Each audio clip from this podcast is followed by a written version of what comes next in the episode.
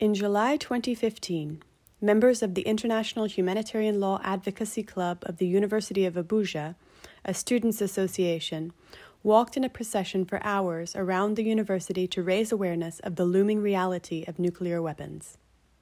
To many people in Nigeria and elsewhere, nuclear weapons constitute a faraway tale of dormant weapons in the arsenals of only a handful of states, serving as a topic for international debate every now and then. A great number of students do not even have the slightest awareness of the catastrophic effects of these weapons. As a professor of international humanitarian law, or IHL, I have noticed that preliminary lectures on the means and methods of warfare evoke a familiar debate, with a number of students arguing for the need for more states to develop or acquire nuclear weapons in order to maintain or achieve international relevance.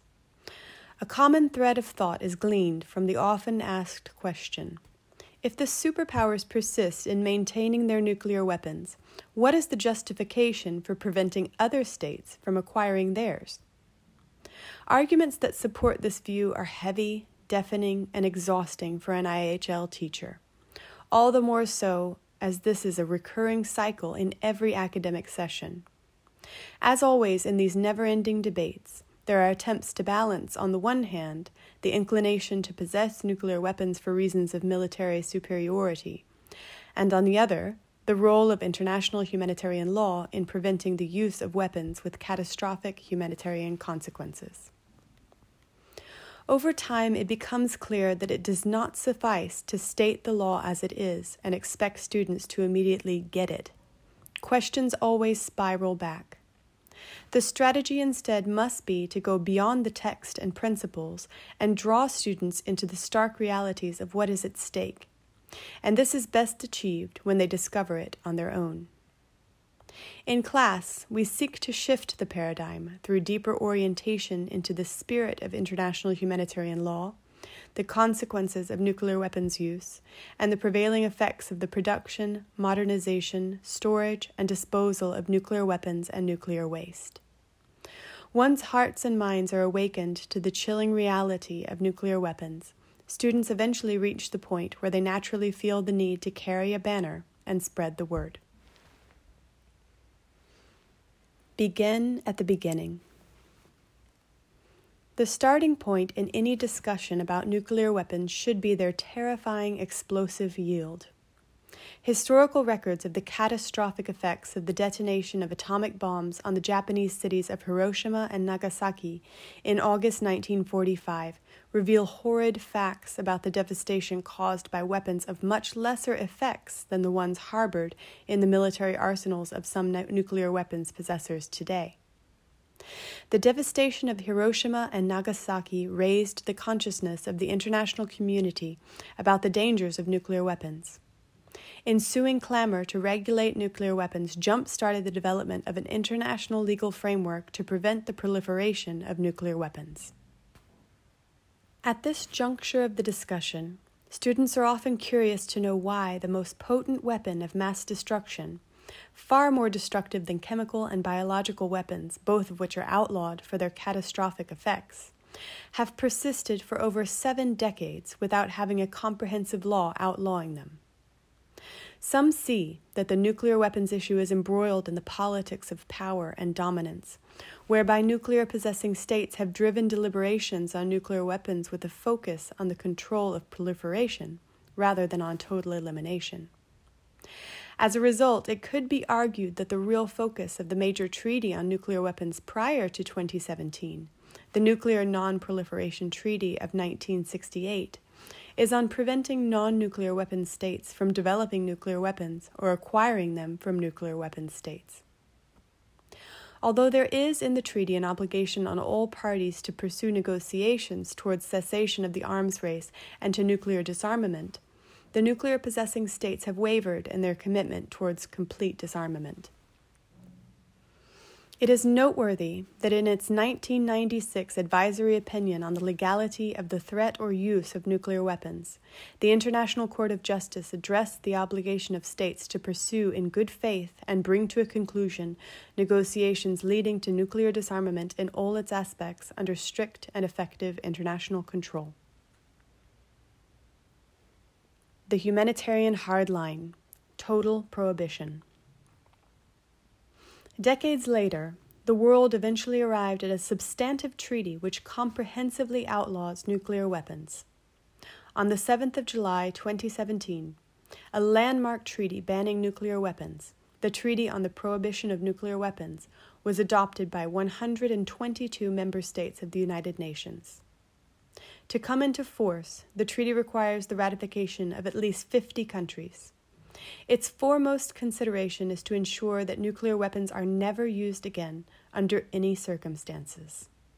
In its preamble, the treaty relates the dangers of nuclear weapons to the real life experiences of survivors, or hibakusha, of the 1945 nuclear attack against Japan. The 2017 treaty comprehensively prohibits any kind of act which involves nuclear weapons.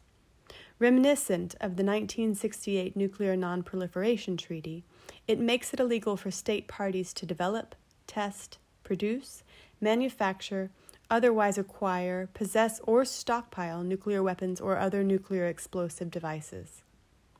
The treaty further prohibits any recipient from transferring nuclear weapons or explosive devices directly or indirectly.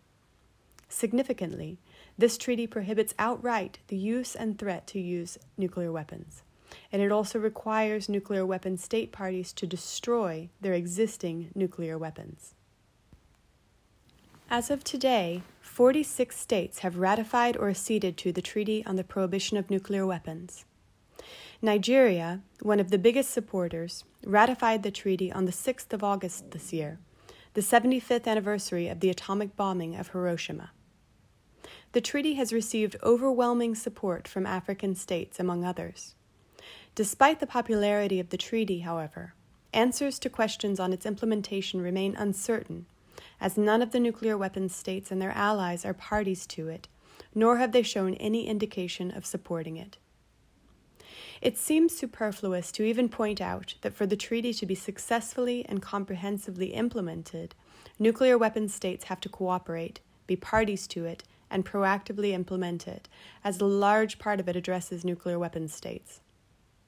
The treaty, in fact, has an embedded acknowledgement that it would have opposition. Hence, Article 12 enjoins each state parties to encourage others to sign, ratify, approve, or accede to it, with the goal of universal adherence of all states eventually. Call to action.